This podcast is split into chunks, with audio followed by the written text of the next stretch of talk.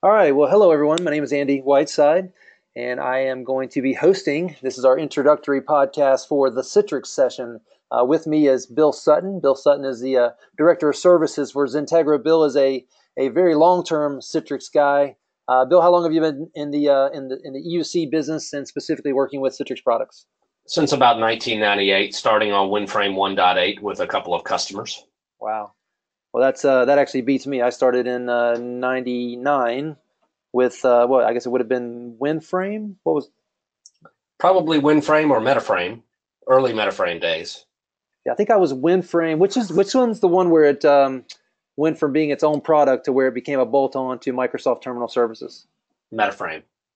MetaFrame. Okay. Yeah. So, yeah. WinFrame was the one where you got a DVD or a CD. I guess it was a CD at the time uh, that contained both the NT351 kernel as well as the WinFrame software all on, on all bundled together. You just slapped it in and installed it, and you had a working Citrix environment.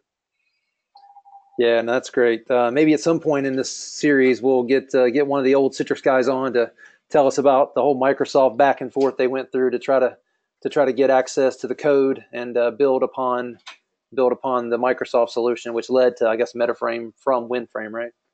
Yeah, that would be really cool to get kind of an insider's view of that. That that would be an interesting trip down memory lane.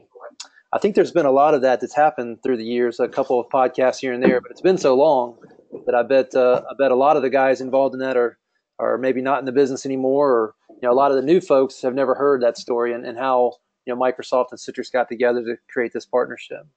Yeah, certainly in the EUC space, I would imagine a lot of the folks that are that are working with the products day to day these days aren't aware of the history and and where the various components all came from. You know, the Citrix stack, the ICA HDX stack versus uh, RDS. You know, where did RDS come from? Did Microsoft invent it, or did they get it from Citrix? You and I know the answer.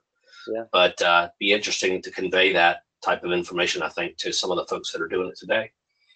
Well, and I think this part of our conversation here is a good segue into the uh, the concept of this podcast. So, mm-hmm. uh, you and I and others, we're going to invite others. Uh, we're going to go and we're going to look at Citrix blogs that come out on a weekly basis, and and we're going to pick one each show, and we're going to dissect that uh, that blog, and we're going to figure out what's in it for the community, uh, what's in it for Citrix. You know what the what the uh, the writer, the author, is trying to get across, and and we're even going to invite the author and see if they'll join us for this podcast. And you know, sometimes we expect that they will, and sometimes they won't, and we'll just talk about it. But ideally, right, uh, the person yeah. from Citrix or a Citrix partner of some type uh, will join us, and we'll talk through what it is they were trying to get across in their in their in their um, blog.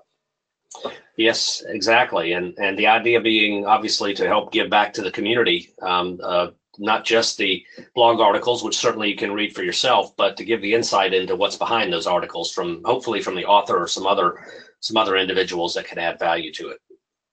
Yeah, I think for me personally, I, I see the blogs from Citrix on a weekly basis, and I definitely read through some of them.